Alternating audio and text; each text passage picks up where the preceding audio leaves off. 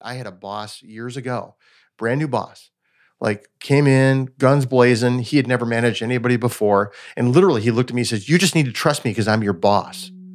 I'm like, Good luck. Yeah. I'm like, Well, one reason I'm not going to trust you.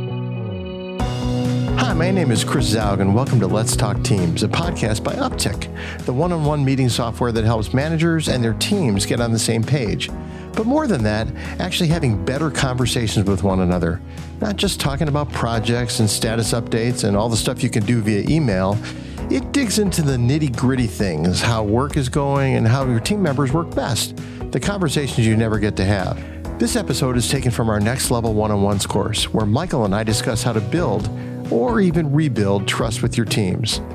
To get more information on our course and how you can make your one on ones a great experience for both managers and team members, go to uptickapp.com slash course.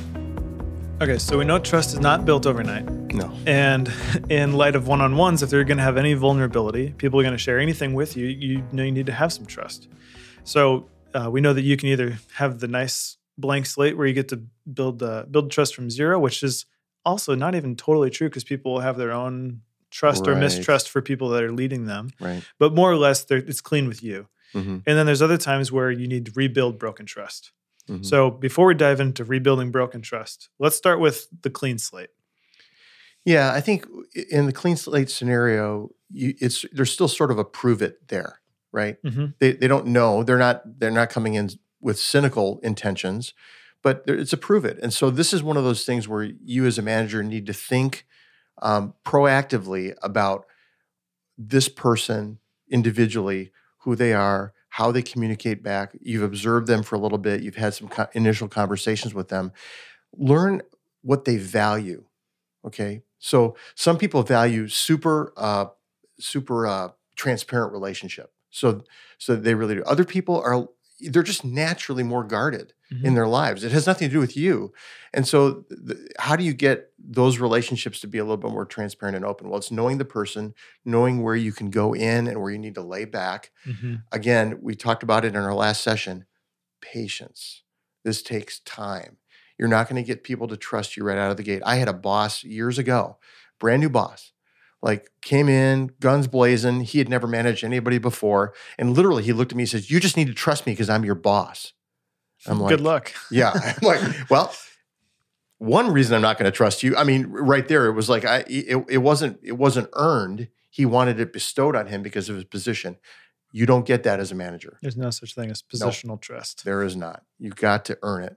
And so I think going in there again with that sense of discovery, like how can I learn this person? In coaching sessions, one of the things I share with people quite often is that when people come into any relationship, it could be a neighborhood, it could be a community group, it could be a church, synagogue, whatever. There are three things they want. They want to love and be loved, whatever's appropriate in that community. Mhm. They want to serve and be served, and they want to know and be known. Mhm. Now, a team member, when they're coming into a relationship with a manager, um, they they want you to know what their hopes and dreams are. They want you to know what their the things that are hard about their job. They want you to know what they do in their job. They want you to get it and understand where there needs to be good resources and conversation. Um, you hold their career to a certain extent, at least in this moment, in your hands as a manager, and they want to know that. Part of that also is being transparent about your own failures Mhm. the things where you you haven't been perfect, where you've had to learn the hard way. It gives them hope that you don't feel like you're some sort of you know a knight on a white horse. Mhm. You know, you're a human being. You're fleshy, Mhm. and uh, I think that really helps develop trust. Is when they know that you're human and you care about them, and you're not cookie cutter. Yeah, I agree. And then the only thing else that I would add to that when you're starting from from scratch, more or less, is it's an opportunity for you to show your vulnerability and to say, here's things that I know that um, I can bring to the team, but here's the things I really need from you to bring to the team so that they can see that you're saying, I don't have it all together. hmm Even if you've done the work before, that's okay. Maybe you can you can build trust in a different way that way to say, um, you know, along the way, I want to help you by by coaching you in, in your role if it's appropriate for that person. Yeah. Um, but let's move on now to talking about when you're inheriting some some mistrust, either from uh, previous leader that either you know about the situation or even when you've broken some some trust on your own, you need to you need to start the rebuilding process. Right.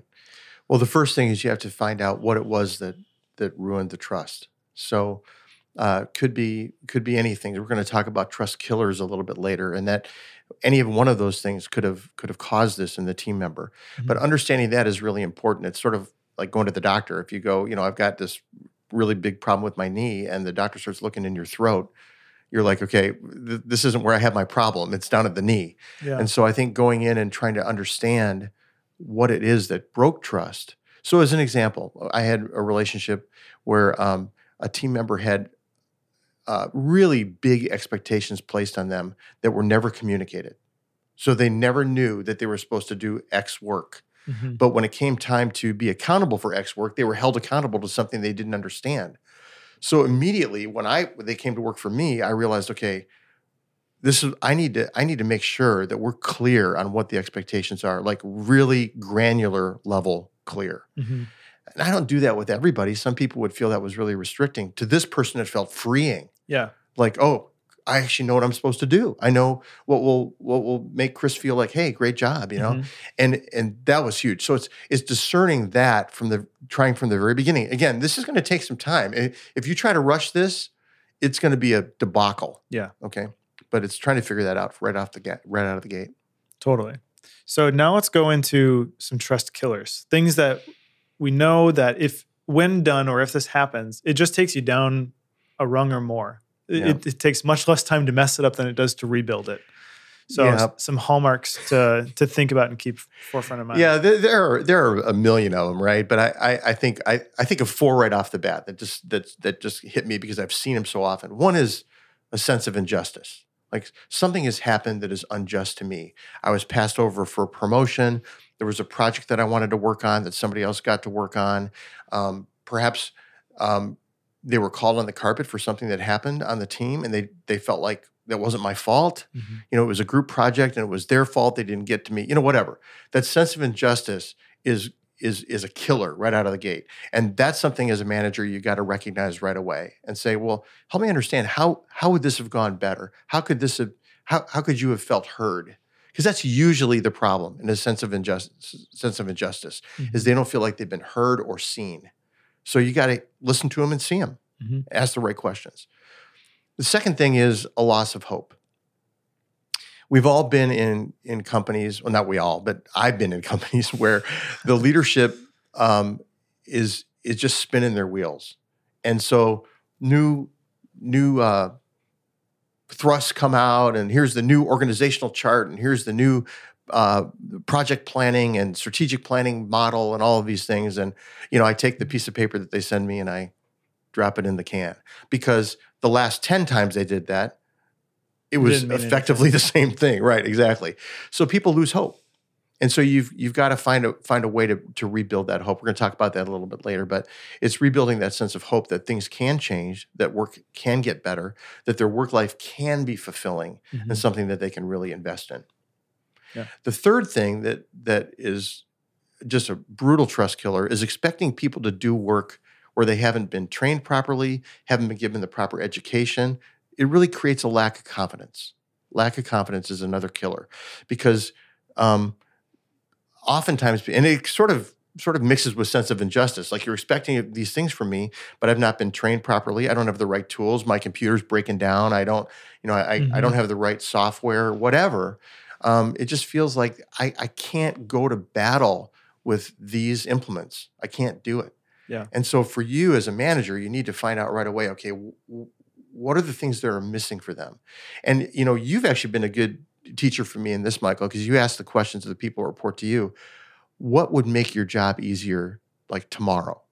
Like could be mm-hmm. a nice coffee cup, could be um, a training session on something really important to their career. It doesn't really matter. Mm-hmm. That's how you start building trust back is by saying, let, let me help build your confidence in your role, make sure you have the right things that you need to, to be effective. Mm-hmm. And the last one, and this is absolutely the most important trust killer ever. As a manager, you must do what you say. Mm-hmm. So if you're asking for input from people and you're not you're not you know, processing through the input with them. I actually have a situation right now where I asked for input about a year ago. Okay. And I've just not been able to process that stuff. And I've had to apologize two or three times to people when they say, Hey, how's this going? And and I, I'm trying to be super transparent about it because I know that can that can hurt trust. So I'm not perfect in this at all. It's like you, you know, but you've got you've got to be able to to generally be the person that when you say we're going to do this, this is what we're going to do. Because mm-hmm. if it's, it, you know, I'm a parent, I got four kids. If my kids sniff out right away that I'm not going to do what I say I'm going to do, then they're just like, well, whatever. You know, his yeah. words are just words. Yeah, he can't be counted on. Exactly. And in the workplace, it's just brutal. So do what you say you're going to do, or or suffer the consequences. Yeah, totally. Yeah, the the saying following up with the things you say you will do and that that you can be counted on are such great ways to build trust early on mm-hmm. And also really fast ways to lose it as well. For sure. Hey, thanks again for tuning in to Let's Talk Teams today. If you have any other questions, we'd love to talk with you. You can hit us up on Twitter at UptickApp, and you can also message us personally. Our info is in the show notes. If you'd like to learn more about our next level one-on-ones course, don't forget to check out uptickapp.com slash course. And if you want to make your one-on-ones better with your team or with your manager, go to uptickapp.com for more information.